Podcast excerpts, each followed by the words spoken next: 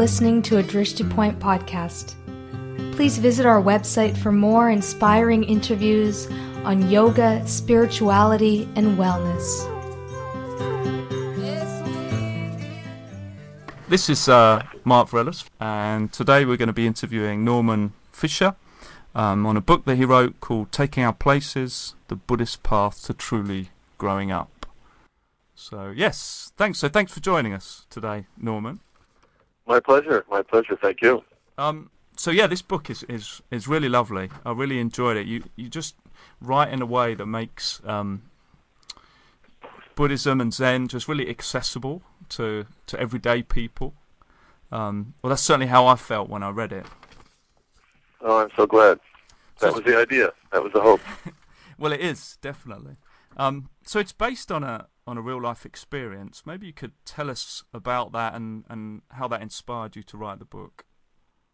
hmm Well, um, I was abbot of the San Francisco Zen Center at the time, and uh, a few of the families at the Zen Center had uh, adolescent boys, and they felt a need for those boys to have a a rite of passage ceremony of some kind, mm-hmm. and uh, they knew that uh, Judaism has bar mitzvahs and there are other kinds of things in other traditions, and they thought, well, what does Western Buddhism have to offer, and would I take up the challenge and see if I could do something? So I said, "Wow, what a great idea! I never yeah. would have thought of that." So I, I, I uh, met with the four boys, and we kind of, little by little, as we went along, created a process that ended up to be, you know, very satisfying for them and really interesting for me. And then after it was over, everybody was so taken with it that they said, "You've got to write about this. More people have to know about this." And and that's how come I wrote the book.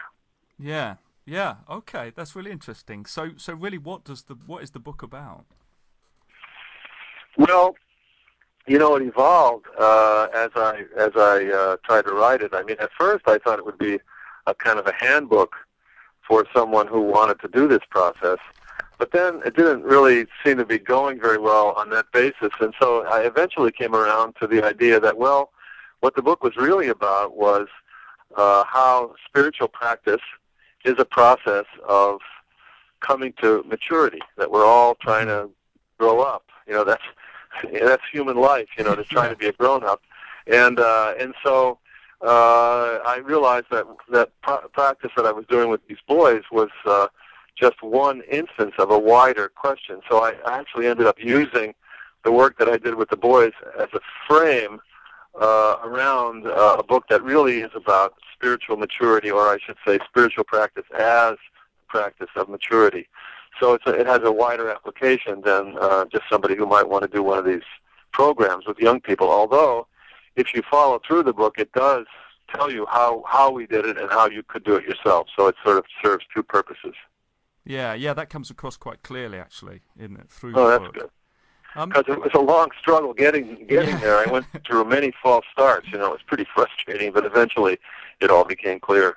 Yeah, no, there's certainly that the story element of it, but then with instruction as well. So it's great. Mm-hmm. Um, good so what, what did you le- what did you learn really with with at one point you're you're talking to the boys and you're attempting to answer that question uh, what what is true maturity? Um, what what answers did you come up with? Well uh, it was really interesting because in a way you know I had never really thought of that before. I never thought of spiritual practice as being a process of maturing but one of the things I learned was that yeah, that really is true. You know, that that's what I learned from the from the process. But then, as far as you know, what is maturity? Well, that of course is a is a really sensitive and complicated uh, question because you know you can't really say this is what maturity is. These five points. You know, if you have these things, you're mature. Uh, it's because it's more uh, a matter of showing up. You know, can you really show up for your life? Can you really be responsible? Can you really express yourself? Can you really let yourself be surprised and learn and grow? Because you know, maturity is not an endpoint, right? I mean, it's it's an ongoing process. We never come to uh, the, the end point of maturing. We're always growing more and more. So it was really, I guess, in the end, the willingness to pay attention, to listen, to take other people seriously, to take yourself seriously, and to grow and develop and show up for your life. That ended up to be what we were talking about. Yeah, yeah, and at some point you say that, and and certainly this was true for me, that people think maturity is just it just happens as you age. Right, right. And it's actually a very different. It's actually a very different process that you describe in the book. Right. It's a surprising thing because I think people do think that. They think, well, you know, I'm such and such an age and I have a bank account, you know, and maybe yeah. I have a relationship, maybe I even have children. Um, I have a responsible job. And of course, all those things are um, avenues for maturing. Yes. You know, they help us. They give us opportunities to mature, but they don't necessarily guarantee that we will be mature. I mean, there are people who uh, you know, are elderly and haven't ever grown up, right? So, mm-hmm. so it, it's it's really something that we have to engage, not just assume that it happens automatically. Yeah. Did Did you find anything out about your own maturity? Did it raise any interesting questions or insights for you? Yeah, because uh, you know I, I was, as I said, I was the abbot of a of a Zen community, and uh, in a certain way, uh, having been in that position, being in that position, you know, you could assume a certain sort of level of uh, of respect and credibility and maturity, mm-hmm. as if you would assume that the abbot of a big yeah. temple complex is a mature, spiritually developed person. But in a certain way, these boys were not that impressed by that. Yeah, I mean, they, so, yeah. they had questions that, that were real questions, and they and they uh, they weren't willing to just sort of sit still and let me say, well, this is the way it is. You know, they yeah. were they were probing and they were they, you know there was there were challenges there. I think uh, adolescents present challenges that are more challenging in many ways than than adults present to you, especially when you're somebody with a with a position that assumes uh, authority. So it's it's what I learned was that I that to really be uh, to really do my practice and really be a mature person, I had to drop all my pretensions and all my assumptions and really mm-hmm. just sort of face what was given to me and, and, and deal with it on its own terms. And that was really a big help to me, actually. Yeah, yeah, that's really interesting. So you, so the book kind of outlines these the practices that support maturity. Um, could you just give mm-hmm. us an, an overview of what those those practices are? Sure. I mean, uh, you know, and I. Uh, again, as I was organizing the book, I was trying to figure out how to way to a way to make some of this stuff accessible and clear. So I'm not proposing these as uh, you know eternal practices for so, maturity. I'm just saying that this is the way, one one good way of looking at it. So uh, you can really it follows through more or less the, the chapters of the book. The first one is listening, mm-hmm. and uh, and this is the ability to really and truly drop your point of view at least long enough to listen to another person, which requires, uh, it turns out, quite a bit, you know, to actually be able to listen to someone and pay attention to them and, and take fully take in what they're what they're presenting, and let yourself go. So listening was the first practice. Persistence was the second one, and that you know involves virtues like uh, you know loyalty and staying with something and and not being distracted, not not turning away, staying with something when it's hard uh, not letting your anger or your resistance, you know, push you around, but just staying in the game. Mm-hmm. So persistence is the second one, and the fifth one, uh, I mean, the third one is uh, is connection, uh, by which I mean uh, open-heartedness, emotional availability, uh, the ability to uh, really take in another person's uh, heart and to soften your own so that you're not sort of stubbornly Mm-hmm. only going your own way, but willing to change and grow as you encounter other people. So that, that involves connection to others and to yourself. So the third one is connection, and the fourth one is uh, meditation. Mm-hmm. And uh, by this I mean literally meditation practice, but even more widely uh, mindfulness. You know, being having a sort of uh, presence with your emotional life and your intellectual life and non-judgmental awareness and uh, the next one is is vowing, mm-hmm. commitment, really making a commitment. I, I think maturing really does depend on commitment. I think when you think of the typical person who, you know, we don't think is a mature person, it's usually someone who flips around through life, who has never made a commitment, yes. who, uh, you know, is a tourist, in their own life, and you can be a tourist in your own life for for decades, right? Uh-huh. And so uh, vowing is uh, is a pretty strong word, but but it means you know commitment, explicit commitment, and sticking with a commitment. And and the last one is um, conduct, hmm by which I mean paying attention to your actions of body, speech, and mind, uh, not just speaking the way you feel like it at any given occasion, but thinking of others and thinking of right speech, and uh, everything you do. You you you include the vastness of the universe and the reality of others as part of your the way you conduct yourself, and and eventually, uh, we hope that for a mature person, that doesn't mean uh, second guessing everything they do as much as it means having a spontaneous and easy way of conducting oneself that automatically takes the universe and others into account. In other words, it doesn't mean constraining yourself all the time, but rather uh, smoothly and easily living in the world, but in such a way that you're not self-centered and you're not Yeah. forgetting about others. Yeah, that's a really good point. It's that being able to not overthink it, but still Exactly, because I think that way. does happen, right? That does happen. Yeah, yeah. I'm actually a master of that, Norman. yeah, well, I find that that is a that in, in a certain way. I mean, I, I wouldn't. I don't think that you should complain to yourself about that. That we should complain Yeah, about it because it's kind of, in a way, it's it's some a stage we have to pass through. yes. I mean, because uh, becoming more thoughtful in in our conduct, especially if we start out with not being so thoughtful, we're going to definitely overthink it uh, at first, and that probably is unavoidable and uh, maybe even a good thing. But eventually, we'd like to get to the place where we don't have to be thinking and deliberating so much about everything we do, but rather just living freely and easily, but in a way that's um, not self-centered. Yeah, that's very interesting because there's definitely a, a a theme through the book where there's a lot of hope, but there's also the other side of that that we are human, and and as humans, and and you even say at one point, Buddhism is the practice of failure.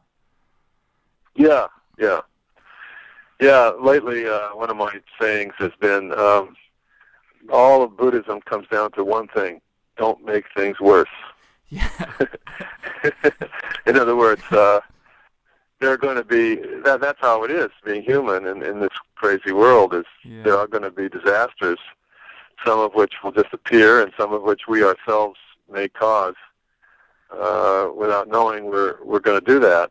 And so, the practice really is when that happens to us, when there is a disaster, let's know how to face it and deal with it and not make it worse. Because I think we Mhm. typically do make it worse, right? We flail around in all kinds of ways and take take a bad situation and make it worse. If only we could not make things worse, we would be way ahead of the game. That would be a lot right there.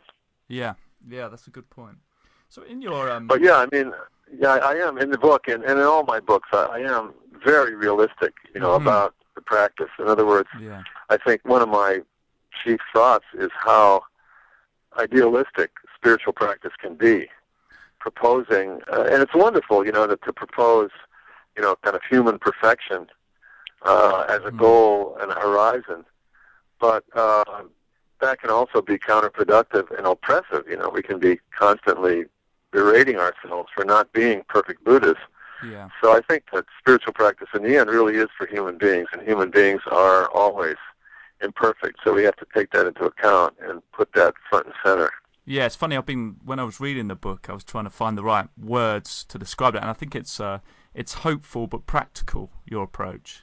Yeah, yeah, exactly. Yeah, we, we can, we, we certainly can go. If perfection is a horizon, we can certainly go in that direction, hmm and so that's the hope. Yeah. But the realism is we never get there. Yes. Yeah. Just like when you're in a boat, you know, you you sail out to, toward the horizon, and you are going somewhere, Yeah. and yet you never reach the horizon.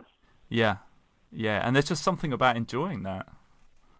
Yes, that's right. It's a beautiful ride. Exactly. Yeah.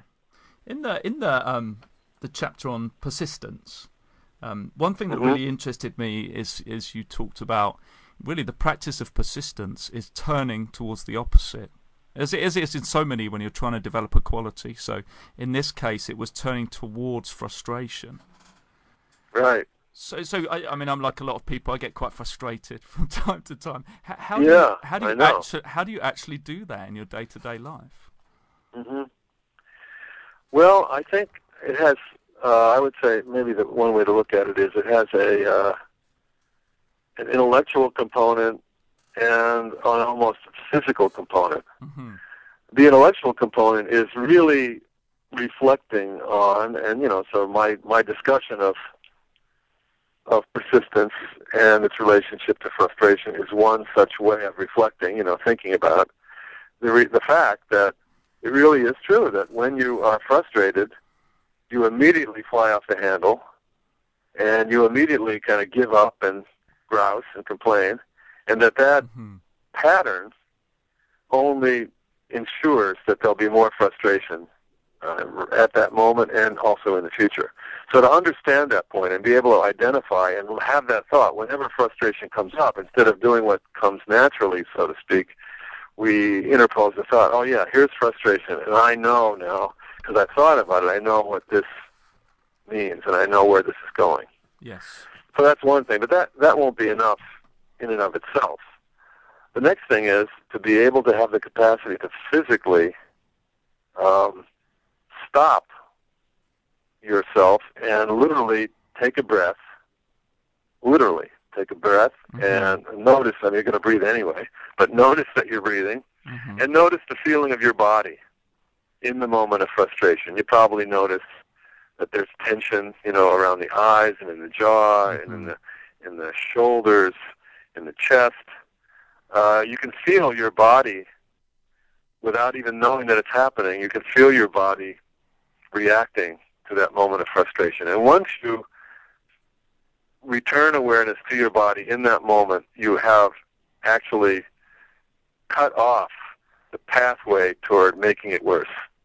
And you're now just aware of the frustration. It's very unpleasant, It- but it's that unpleasantness that that you need to slow down the process, and then little by little you roll it back until you get to the Yeah. place where it's automatic for you that as soon as a frustrating uh, event occurs, you're automatically paying attention, and you're not going down that path of, uh, you know, the kind of uh, lashing out or Yeah. you know, complaining in your own mind or whatever it is that we all do when we're frustrated.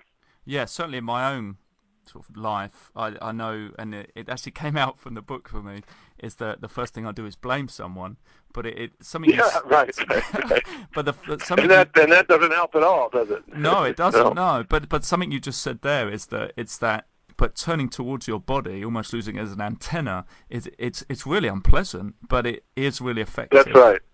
Yeah. And, and and that's why, you know, that's why we fly off the handle Yeah. because it's actually an avoidance mechanism. You know, if something Mhm. frustrating happens to me and then I lash out at you, in a way, I, I have relieved myself of the responsibility of actually feeling the very unpleasant feeling of having just been thwarted, you know, in something that I wanted to do.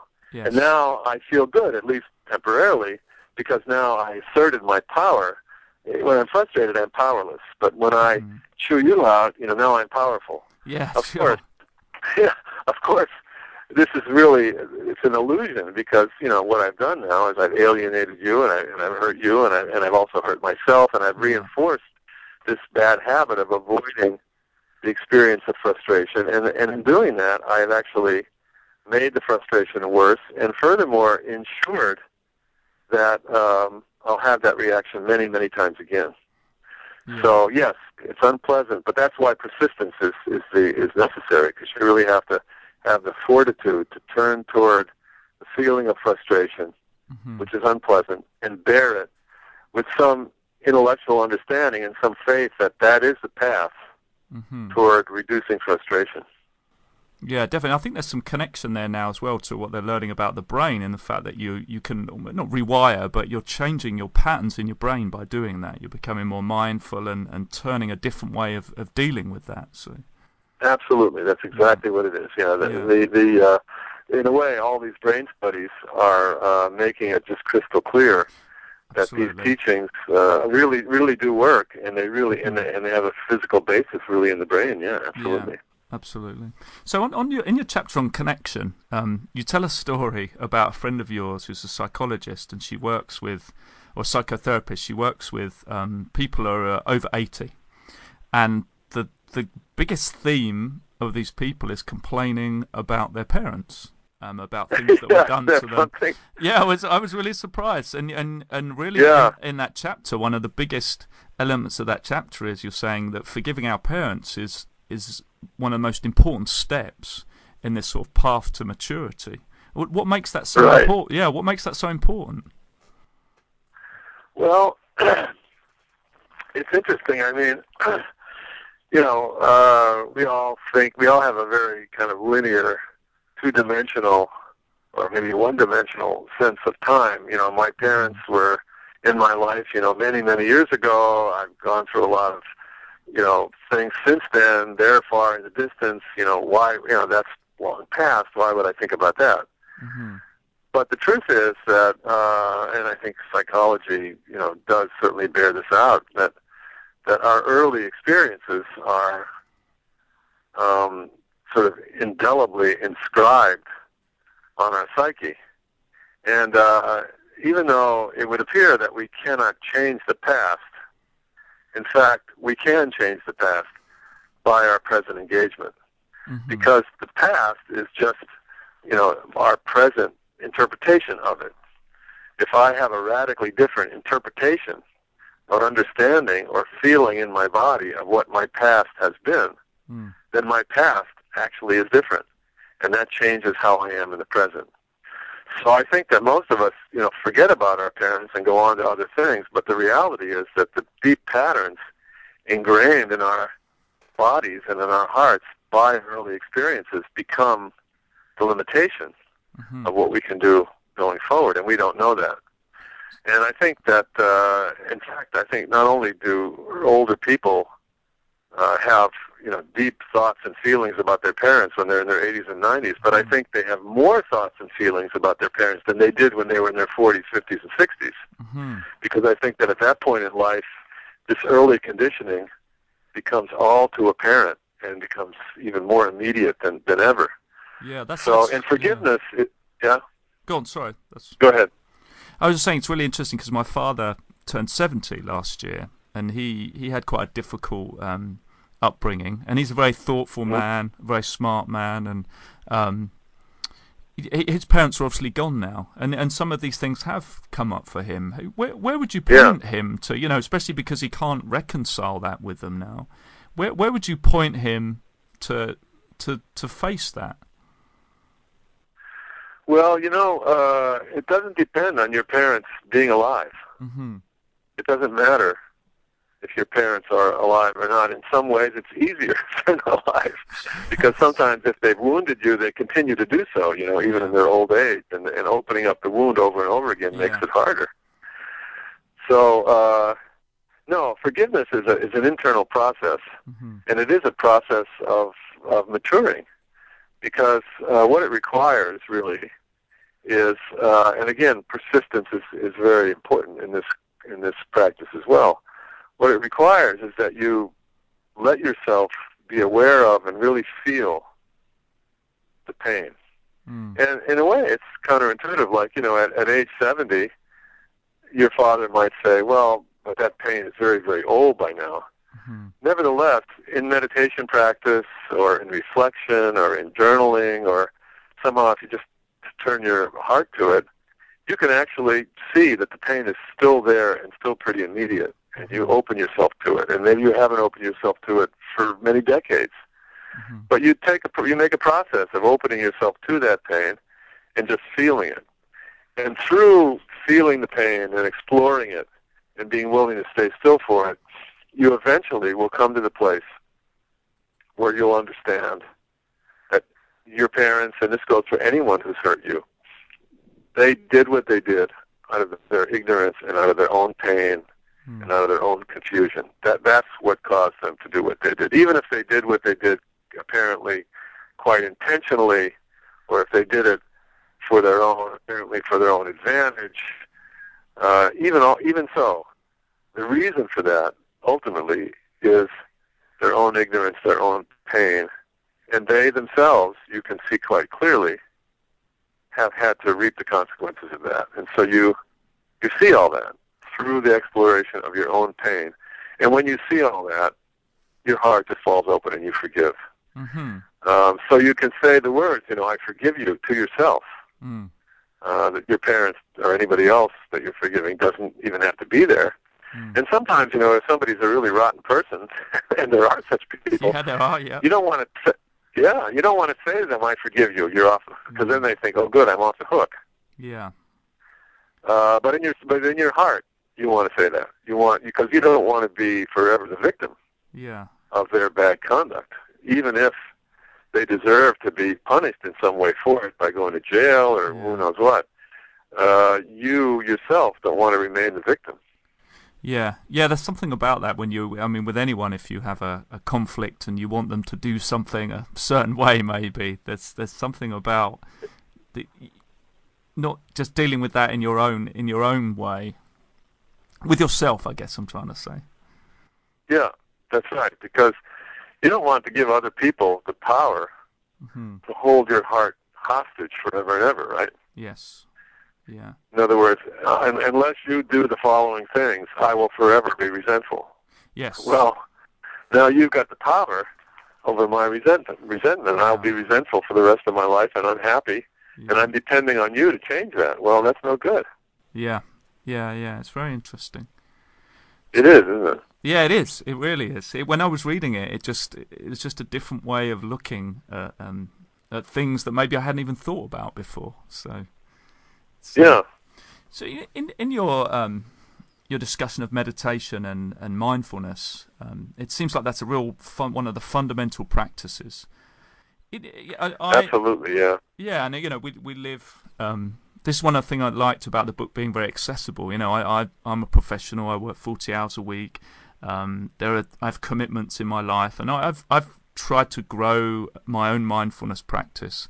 Um, I try to sit for twenty minutes, pretty much every day. Um, Oh, that's beautiful. so what what is the what is the level of practice though? One thing I was wondering, what's the level of practice that really brings the benefits um, that you speak of in the book, and and what would those benefits be?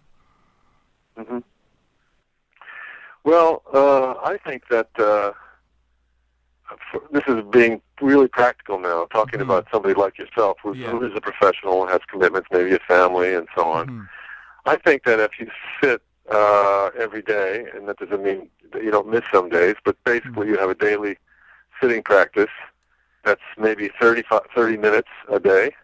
First thing in the morning, I think, is the best time Mhm. if uh, you attend a, um, a group in your local area that maybe sits together once a week, uh, because I think that um, I think we want to avoid the feeling that meditation practice is a private, personal affair.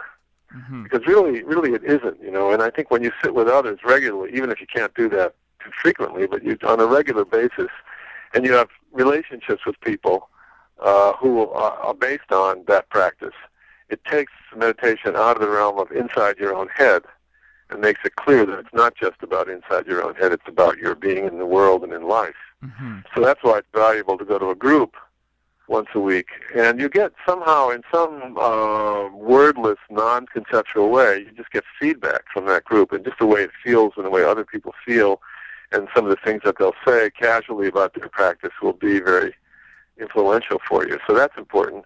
Having a teacher or teachings, and nowadays, you know, there's so much great stuff available on websites and Mhm. you know, internet for download or in almost every city you can go and visit a teacher or you can travel to a city once a year for a retreat and visit teachers and all the better if you uh, go to the same teacher more than once and you you know that teacher knows you and you know Yeah. him or her so in other words if you have all that if you have your daily sitting uh, your um, communal sitting regularly your teachings your teacher your annual, let's say, longer retreat that might be three to five days or more. doesn't have to be, you know, six months. It can be Mhm. a week uh, or three days of silent retreat. Yeah. And then the most important thing of all is an active sense that you're applying your awareness and your mindfulness to your everyday encounters. Every time you Mhm. speak and do things, you're aware of your practice. Mhm. So I think if you do all of that, and this is really doable. I mean, it's not. I mean, it's Oh, something yes. you have to in, yeah, you have to intend to do it. I mean, it's not a small thing, Mm-hmm. but it is doable, even with a family, a career, and so on. If you do all that, I think that you'll see that uh, you're in a process that really is working, and it's an endless process. So it's not you don't get come to the end of it or feel like you're finished with it, but it's an interesting process for its own sake, and you enjoy it, and you see the fruits of it in your life. And so I think some program like that really is going to work. And when you think about the many spiritual groups that there are all over the place, more or less that's what they do. You know, that that is how they work. Yeah, that's yeah, that's that's really good advice. Actually, there's a few things in there that I'll I'll take on definitely. It's um one thing Beautiful. someone said to me about when I first started was uh, you get to a point where you realise you're stuck in a telephone box with a crazy person, and that, and that person is you. you. Yeah, yeah, right, right, and I think that's kind of where I am right That's, now that's with my a great practice. image. I love that. it's uh, yeah, it's. I think that's where I've reached right now, and I'm sort of ready for the next part where we get. yeah. but it's uh, Yeah, because I think I think that there is the concept, you know, that spiritual practice is a personal, private matter. yeah, I think we do have that concept, and I think that, uh, I mean, in some ways it's true. I mean, you know, it's it's pers- I mean, spiritual practice is not a social, yeah, it's not a social thing, or, but at the, at the same time, spiritual practice is exactly getting out of that telephone box. You know, that's exactly what it's Yeah. about. Is can you can you go beyond your self-concern and your self-centeredness and your self-referentiality? And so, in order to do that, you have to have, have some interaction with others uh, is necessary. Mhm, And uh, you know, like it's surprising how much, how important that interaction can be, and how fruitful it can be when it's basically based on being silent together.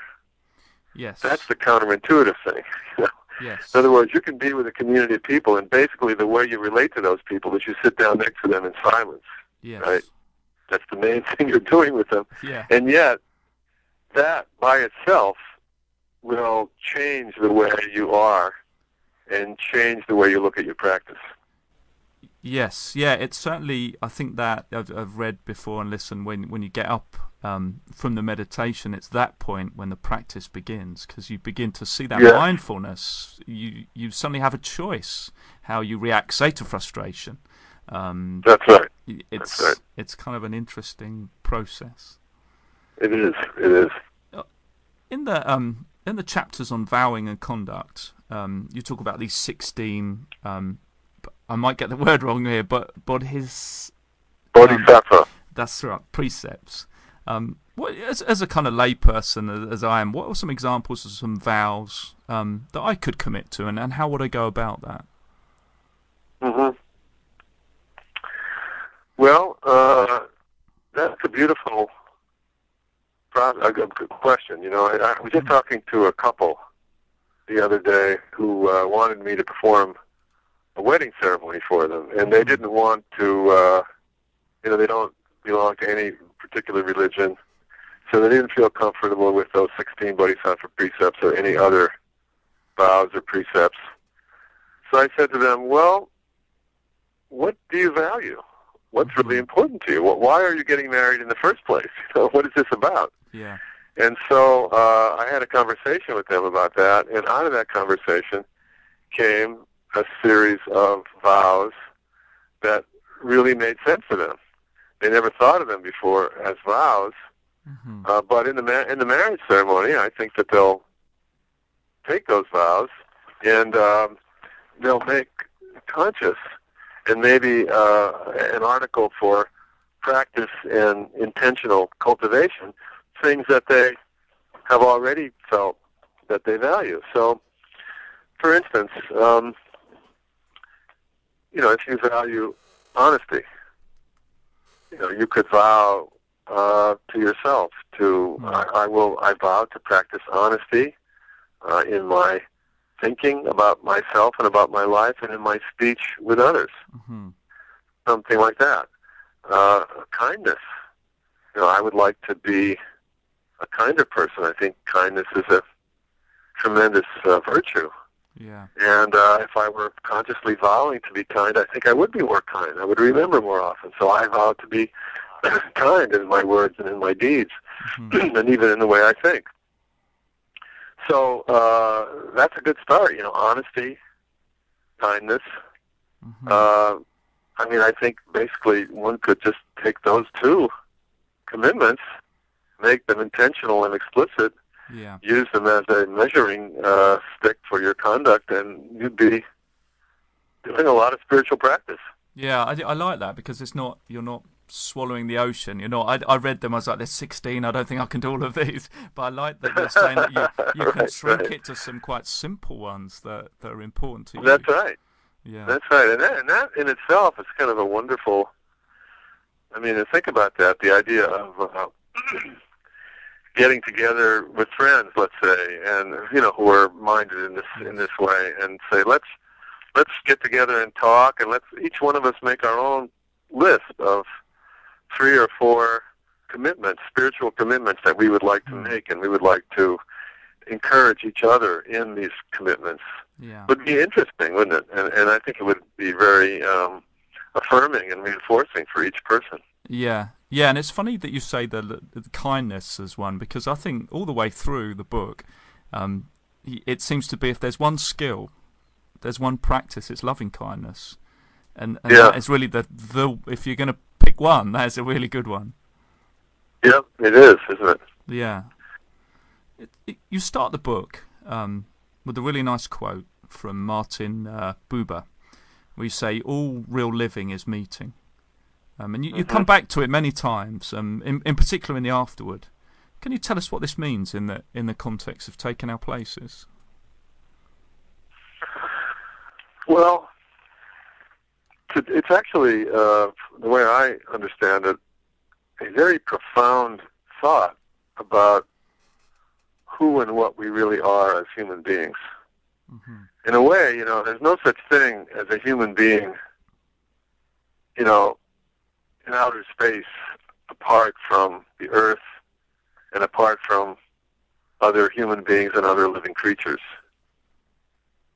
We can we can say that. We can say there's a human being that could be separate from everything. But in reality, this is impossible. There cannot be a human being separate from other things. So in other words, our, that is our life. Our life is every moment we're meeting something. We're meeting uh, thought in our minds. We're meeting uh, the language that comes from others that's in our own minds in that thought. We're meeting this, the air, the uh, air. We're meeting the ground. Mm-hmm. We're meeting another person. We're meeting um, a tree. We're meeting the grass. We're meeting the food we're eating now. In other words, we're always in a moment of encounter, and that moment of encounter creates us in that moment. And our life, we're always changing and developing based on the encounters that we're having moment after moment after moment all throughout our lives from the first moment when another human being is pulling us out of the womb of another human being who is our yes. mother to the moment when uh, human beings are washing our bodies and, and the life has left it and they're putting us in the ground. Mm. So we're always um, in in relationship with something, someone at every moment. And to realize that and to kind of drop the alienating fiction that we're on we're on our own, we're apart, mm-hmm. uh, and to give ourselves to that moment of encounter more intentionally and more fruitfully and more with more kindness and more beauty. Mm-hmm. That's the way to live. And so I think Buber was really onto something there, and it's a beautiful um, reading of uh, religious life and all of life. Yeah, there's something in that every every meeting is a chance for for for enlightenment, for to grow. It to, is. It and, is. Yeah. And you make the point at the end of the book actually that this isn't something you can do on your own. This is something you have to do with other people.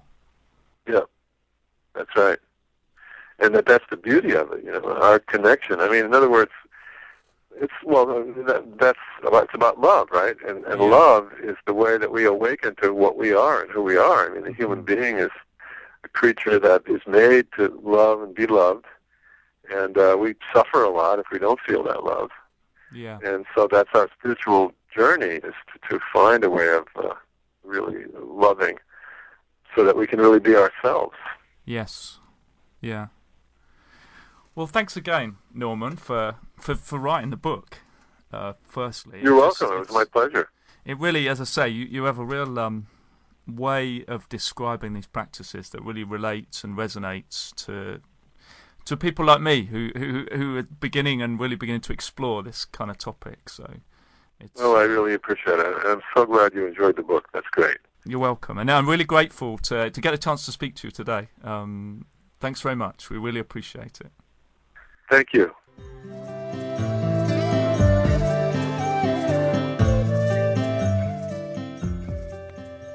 Thank you for listening to Drishti Point. We dedicate our efforts to the health and happiness of our listeners and for the health and happiness of all living beings.